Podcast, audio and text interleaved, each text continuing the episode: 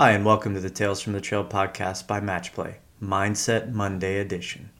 In these less than 10 minute episodes, Eric Manuel of Expert Mindset Coaching and I will address a different facet of mindset which apply to sport and life. To learn more about Eric's practice, visit his website at expertmindsetcoaching.com. Please take an extra minute to rate and review the podcast where you listen. This is a huge help.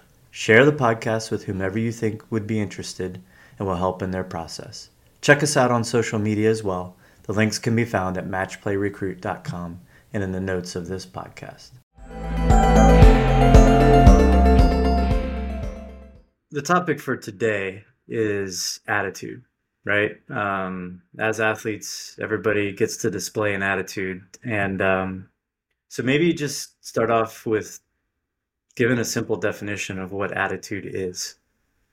Yeah, so attitude is essentially like your mindset, you know, your point of view, your perspective going into a certain situation. So, you know, you can think of it like the way that you think or feel or act toward um, a certain situation. And so we have attitudes toward everything, you know, like you probably had an attitude about this podcast today, you know, and like, man, I bet Eric's going to be really boring today, or man, this is going to be really cool, you know. And so these attitudes are really important and they kind of shape our experience and what we get out of that situation that we're going into. You know, so I like to think of them like sunglasses. Like, you know, you put on these sunglasses and these are the lenses through which you see and experience the situation in the world in front of you. And if you're constantly putting on these negative, gloomy, pessimistic sunglasses, well then that's what you're going to see and experience and get out of that that situation that you're in. But if you're putting on rose-colored sunglasses, then that's what you start to get and and so being mindful of this and and trying to bring awareness to your attitudes so that you can better manage it because a lot of people feel like this is something that they don't have control over but this is something that you can control and it's right. worth the effort to try to control it. I run sprints after practice today and I hate when we have to run sprints. Right? When you have this negative attitude even toward a specific part of the practice or a specific drill that you're doing in that practice. Well, now you just eliminate your opportunity to grow from that drill, mm-hmm. right? You, close off all these pathways to success and growth and learning because of this negative attitude, right? Running sprints is not a bad thing. You know what I mean? Like you're an athlete. You right. have to run sprints. You have to get in good shape. And when you view it that way and you're like, okay, let's run sprints. Let me push myself. This is going to be good for me. I'm going to be able to use this training when I go on the field and compete, right? When you have this like eager, enthusiastic, optimistic attitude toward these negative things in practice, they don't become negative things.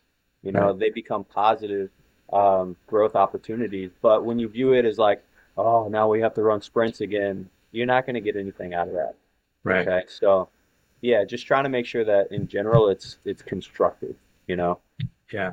So really, it's like thinking about it's going through the process, but also like framing it in a way where you're conscious of when it's going to be beneficial for you. Like I'm I'm late in the game or late in a in a fight or you know whatever your your event is, and you can rely on the fact that you went the went hard in your sprints so that you have the conditioning to to finish an, an event, right?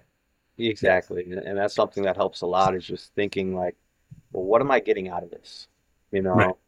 Coaches aren't just you know, sadistic people. They they don't just make you run because they like to see you suffer and bleed. Like they're right. they're doing it for a reason. And if you can also understand that reason, it becomes a lot easier for you to put in that work as well. Yeah.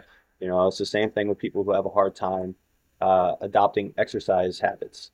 You know, yeah. because all they're focusing on are the negative aspects. I don't want to get sweaty. I don't want to get tired. I don't want to get sore. Like uh, I don't have the time. And and that's all they're focused on. That's their attitude toward exercise. Mm-hmm. But when they redevelop their attitude toward exercise and they say, oh, well, this will be positive for my physical health. This will be positive for my mental health, both short term and long term. Like the when they start focusing on the things that they're able to get out of this experience, then it becomes a lot easier to go through that experience. Right. right? right. And mm-hmm. and it becomes enjoyable even. You know, there are people who really love to exercise, right? Yeah that's because they cultivated a, a, really positive and constructive attitude toward that that right. exercise. Right. Yeah, I mean, I always marvel at the kids, um, you know, like observing youth soccer, the ones who there was a kid on my son's team, for example, and he ended up going to West Point. So, you know, he's a little he's a little crazy in, in between years anyway, but uh Yeah. I'm kidding. Um, but he, you know, he'd get taken off the field and, you know, sub subbed out and towards the end of the game and he'd be doing push-ups and sprints on the sideline, right? Because he felt like he needed more. Um, and so that's like the next step to giving your all in training is to like go above and beyond, right? I mean, Yeah, the person yeah, who does that has adopted a really good um, mindset as far as their development is concerned.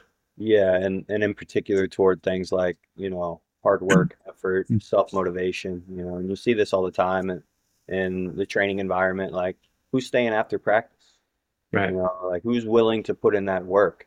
And nobody's forcing you to, right? right, Uh, the people who are staying after, like they're displaying that they have these certain attitudes or right, mindsets or perspective toward the work. They're not in there just doing the bare minimum and going home. right, Like they're understanding that this hard work is going to pay off. And so they're willing to do what the coach asks, and then they're willing to do even more, right? And that's right, all about how they're viewing the situation, how they're viewing work in general, right? And and training and drilling and um, you know, going through that process. So yeah, yeah, and and then those people, those athletes who are staying after and doing that extra work, well, they they have more success. You know what I mean? Like there is a correlation between hard work and success in sports, and um, you know, making sure you have a positive attitude toward that hard work. You know, you hear a lot of embrace the grind, right? right.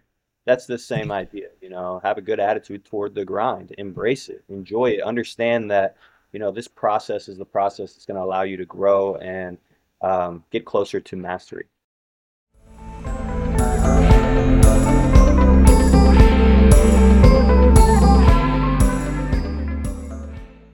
I hope you enjoyed this edition of Mindset Monday.